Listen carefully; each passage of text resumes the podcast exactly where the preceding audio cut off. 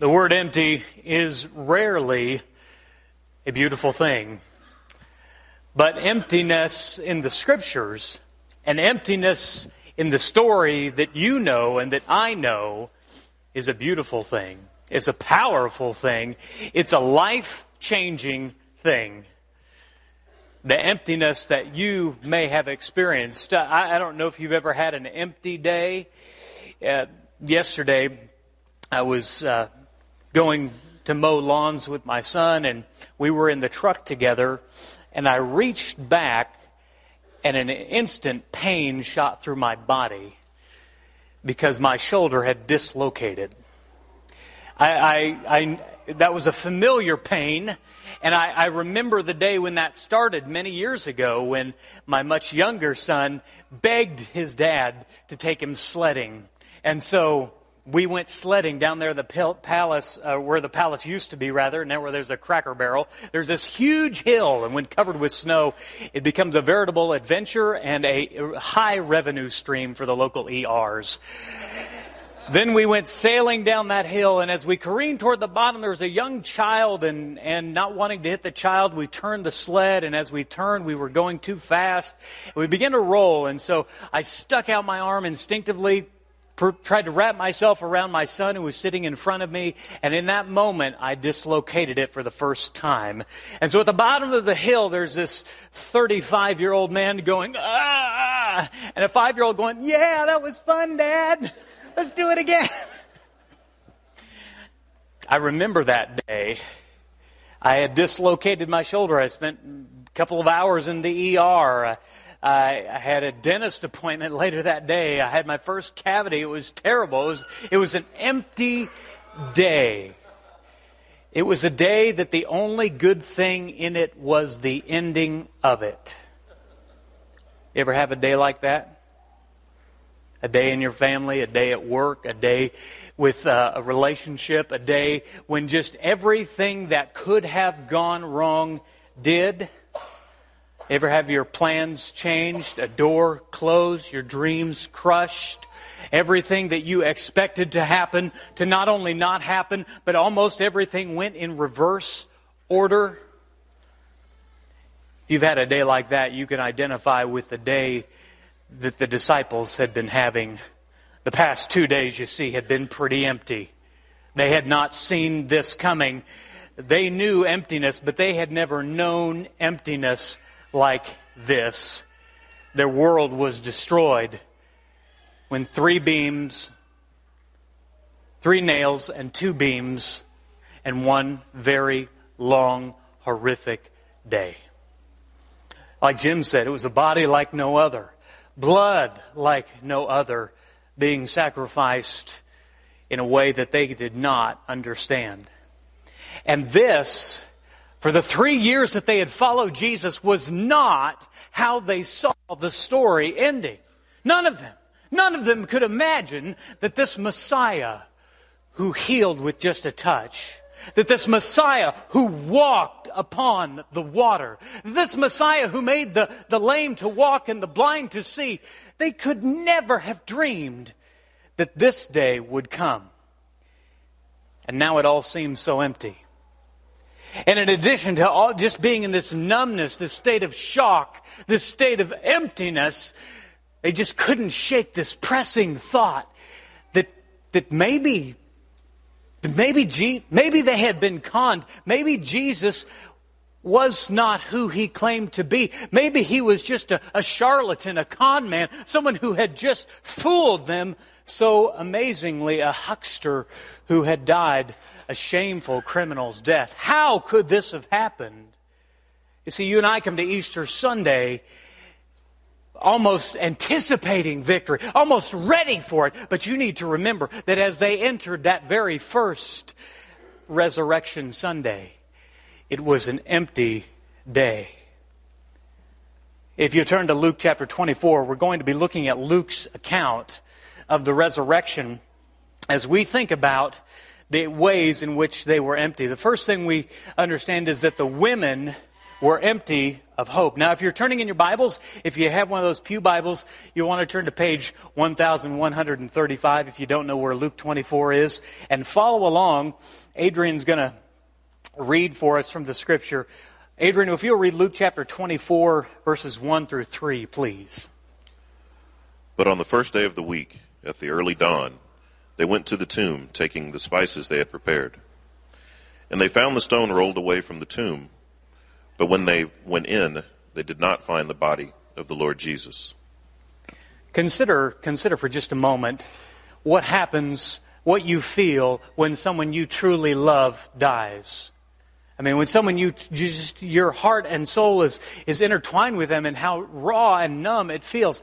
But, but now double that, compound that with the emotion of what happens when someone that you love with all your heart and they die in an unexpected way at an unexpected time. This death was not just death. To them, it had the stinging rebuke of criminality, of shame. They, they were filled with fear and, and doubt and, and wonder about what, what about was to happen. You see, the, the, the women did not just come early that Sunday morning in the darkness of the hours to prepare a body. They were coming to prepare themselves for the new reality without Jesus, for the questions that would follow, for the doubts that would come. Can you just imagine the conversation as they talked together, as they, as they went toward that tomb? They came to bury him. They came to bury him. Him who said of himself, I am the resurrection and the life. Maybe even they, you remember when he said that? And yet here we are walking to the tomb.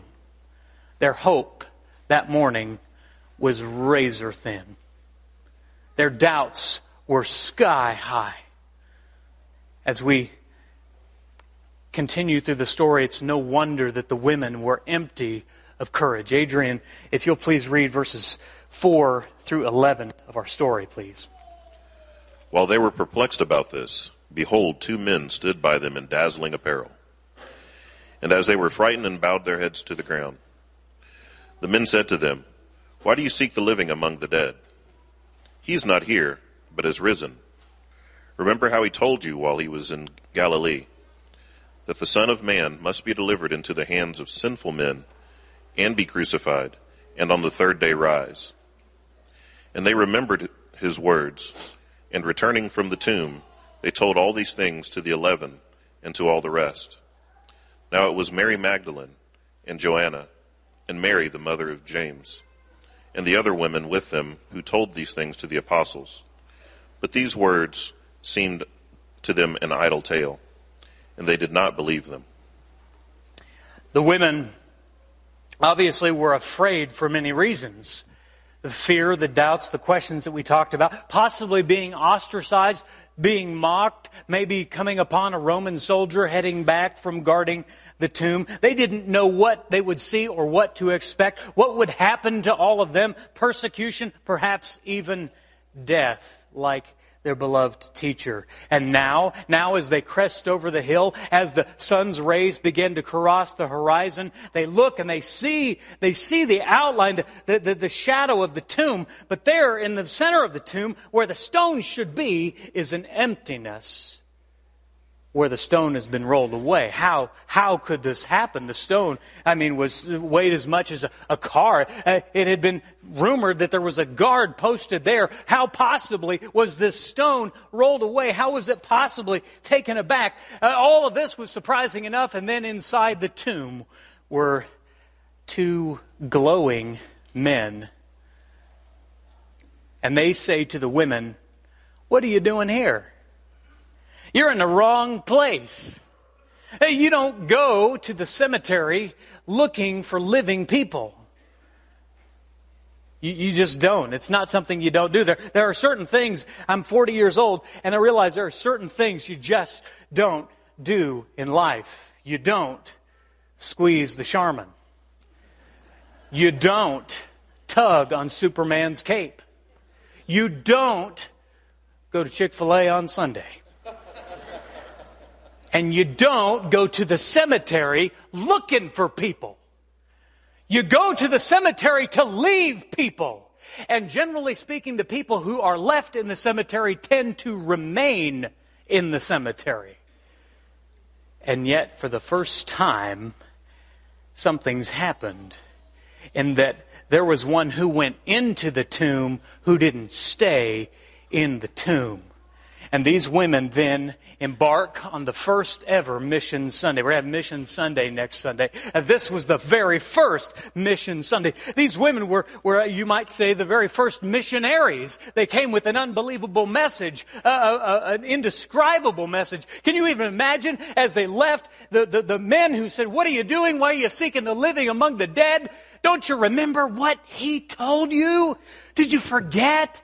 Did you forget what he said? Did you forget what he did? You should have known this was coming. And as they leave in joy and enthusiasm and wonder and just absolute amazement at what God has done, they go to the disciples and don't you know they're overcome and they're talking a mile a minute and they can't, can't quite fathom even in their own minds what they've just seen, if they're crazy. And as they head back in and they tell the, the, the disciples, eh, don't you know that they didn't even believe them because, because what happened that morning was an unbelievable message. It shouldn't have been, but it, but it was an unbelievable, it was unimaginable. It was indescribable.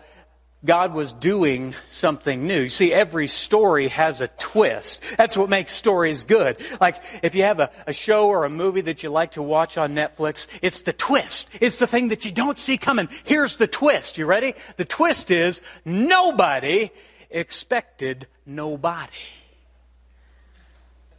They didn't see it coming. You and I wouldn't have expected it. We can't really blame them. The apostles didn't expect it. The disciples didn't expect it. His enemies, the Pharisees, the Sadducees, the religious leaders, the Romans, no one expected the emptiness of the tomb. Here is something profound.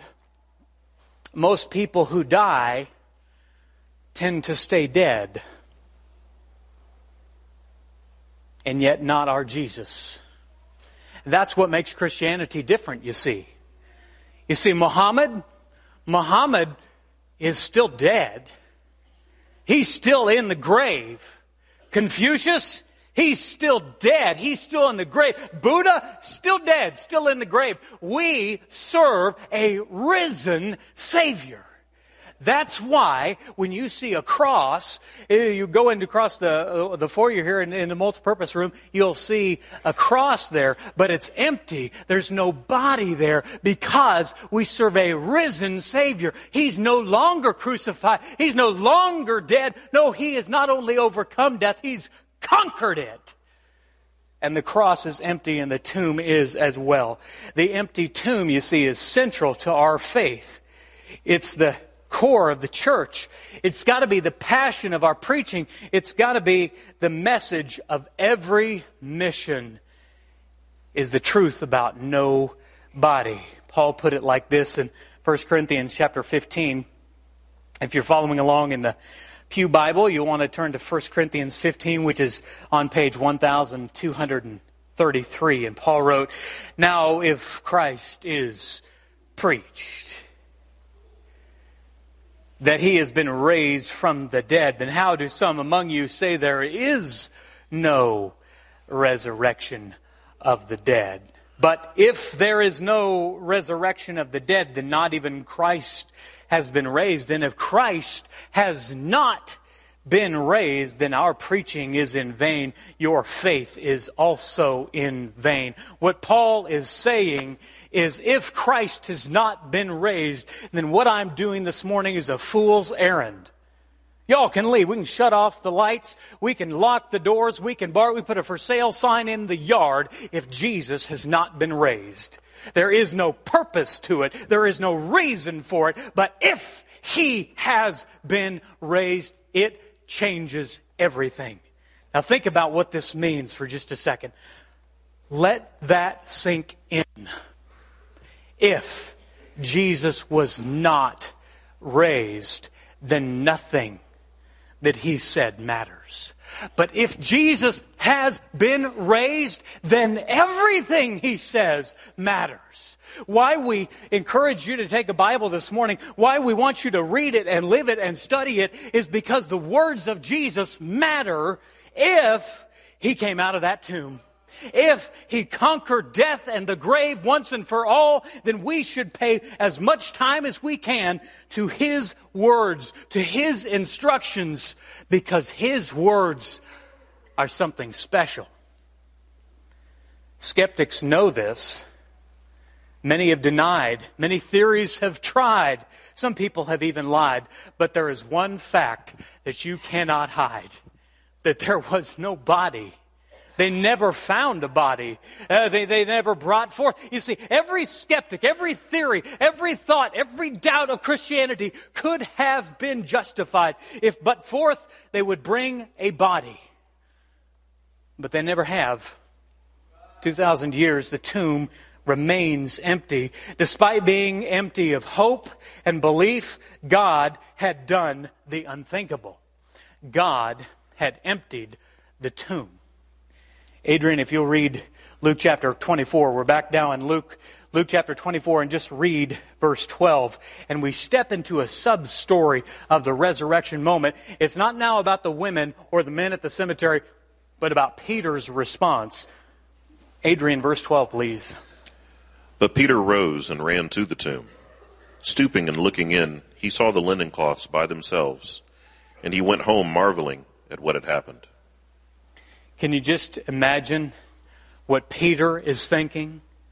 As he hears this message and he rises and he takes off dead sprint straight for the tomb. Why? What's he thinking as he's running? What's, what, what thoughts are possibly going through his mind? Because you remember the last time that Peter saw Jesus, right? You remember that famous story, rather that infamous story when Jesus and Peter locked eyes from a distance. It was as Jesus was being denied by his friend of the last three years, by his follower, by the one who pulled close to Jesus and said, never Lord, I'll go with you to the death. May all fall away. But that night, that early morning, as darkness surrounded Peter for the third time, said to a girl he did not know, I don't know the man! And the scripture records that after he did that, Jesus looked straight away at him and Peter went and wept bitterly. Now, I'm not sure where you are in your story this morning. I'm, I'm pretty sure that, that, that some of you in here has some sin. I'm pretty sure that some of you have some big sin. You think, man, I, I just, I just don't feel comfortable in church because, because if they knew what I've done, or maybe you're just sitting there kind of cynical. These church people are just so hypocritical, think they're so much better than everybody. You need to hear Peter's story. You need to know that, that the man who denied Jesus face to face ran to the tomb with new hope, with the story of resurrection that could conquer even death, even sin, if Jesus rose, you see, then Jesus won. With Jesus, because of the resurrection, praise God, our failures are not final. There's new hope and there's, there's new opportunity. There's new mercy and new grace to be found through Jesus Christ alone, through His empty tomb. You see, His resurrection, it's not just His story. It's not just the women's story. It's not just Peter's story. It's our story. His res- resurrection isn't just good news, it's the best of news. You see, because He lives, we can live. Despite being empty on hope and empty on courage, despite being empty of so many things, Jesus was about to fulfill the very need of their hearts that morning. Jesus was doing to the empty tomb what the law couldn't do, what religious religiosity couldn't do, what, what list making couldn't do. All of the things that couldn't be done by us, Jesus did on the cross. And by the resurrection opened up the opportunity for all of us to live. To not just have life, but to have, as Jesus said, life abundant. You see, because He conquered death, because he I, because he conquered death because he conquered death you and I can too.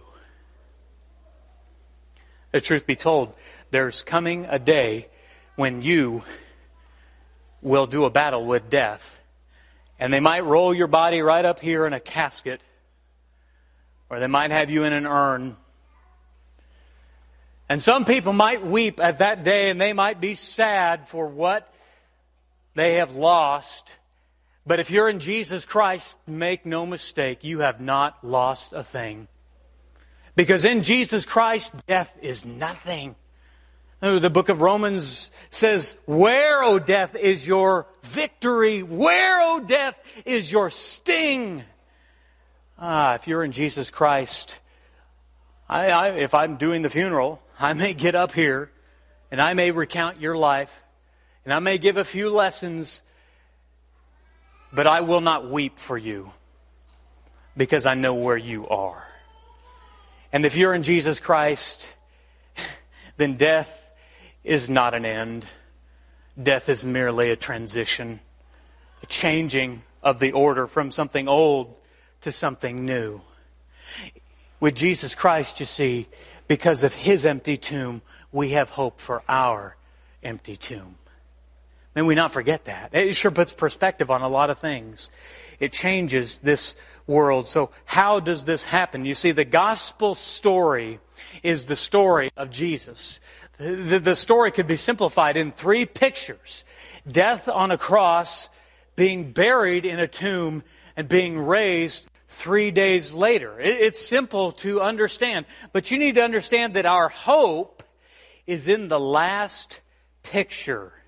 As was mentioned, John chapter 11, Jesus said to Mary, I am the resurrection and the life. He who believes in me, Though he die, yet shall he live. And everyone who lives and believes in me shall never die. And then come the last four questions that he posed to her that I want to pose to you. And that is this Do you believe this? Because if you put your hope in his resurrection, you can certainly have hope in your own resurrection. Do you believe that what happened on Sunday to him can happen someday to you. His resurrection gives you hope for your resurrection.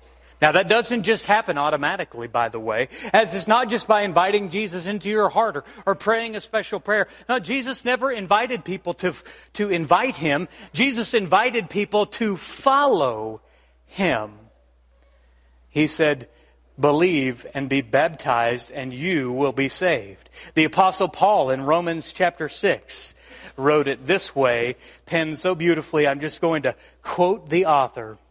We were buried, therefore, with him by baptism into death, in order that, just as Christ was raised from the dead by the glory of the Father, we too might have newness of life.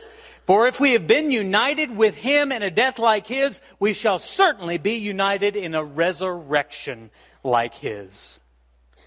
Isn't that a beautiful, powerful promise? That if you're in Jesus, the resurrection isn't just a story you celebrate about something that happened 2019 years ago. The resurrection is the story of what God's doing now in your life and in your heart, making you and me new again. We have new life, life abundant, but only through Jesus Christ. How? By dying to ourselves, by repenting of sin, by being buried, baptized, immersed in the water, symbolizing what Jesus did in the tomb. But then, just as Jesus didn't stay in the tomb, they're not going to leave you under the water unless you get a very inexperienced baptizer, which is not good. They're going to bring you out of the water, and you'll be covered in the water, but more importantly, you'll be washed in the blood. And your death will no longer have power over you. There will be no more sting in it. You'll have hope of the resurrection. You see, the good news is that because He was raised, you and I can be too. I realize Easter Sunday is a big day, a lot of plans, a lot of things happening. There is no more important thing than what I'm going to ask you right now, and that is do you believe Jesus is the resurrection and the life? If you believe that, and you believe it enough to follow Him the rest of your life and turn away from sin, then this morning you need to finalize that by being buried with him so that you might be raised with him. Jesus didn't stay dead, and if you're in Jesus, you won't stay dead either. If you are ready to follow him, then come today. If you're ready to have the hope of resurrection, come today. Don't let the resurrection miss you.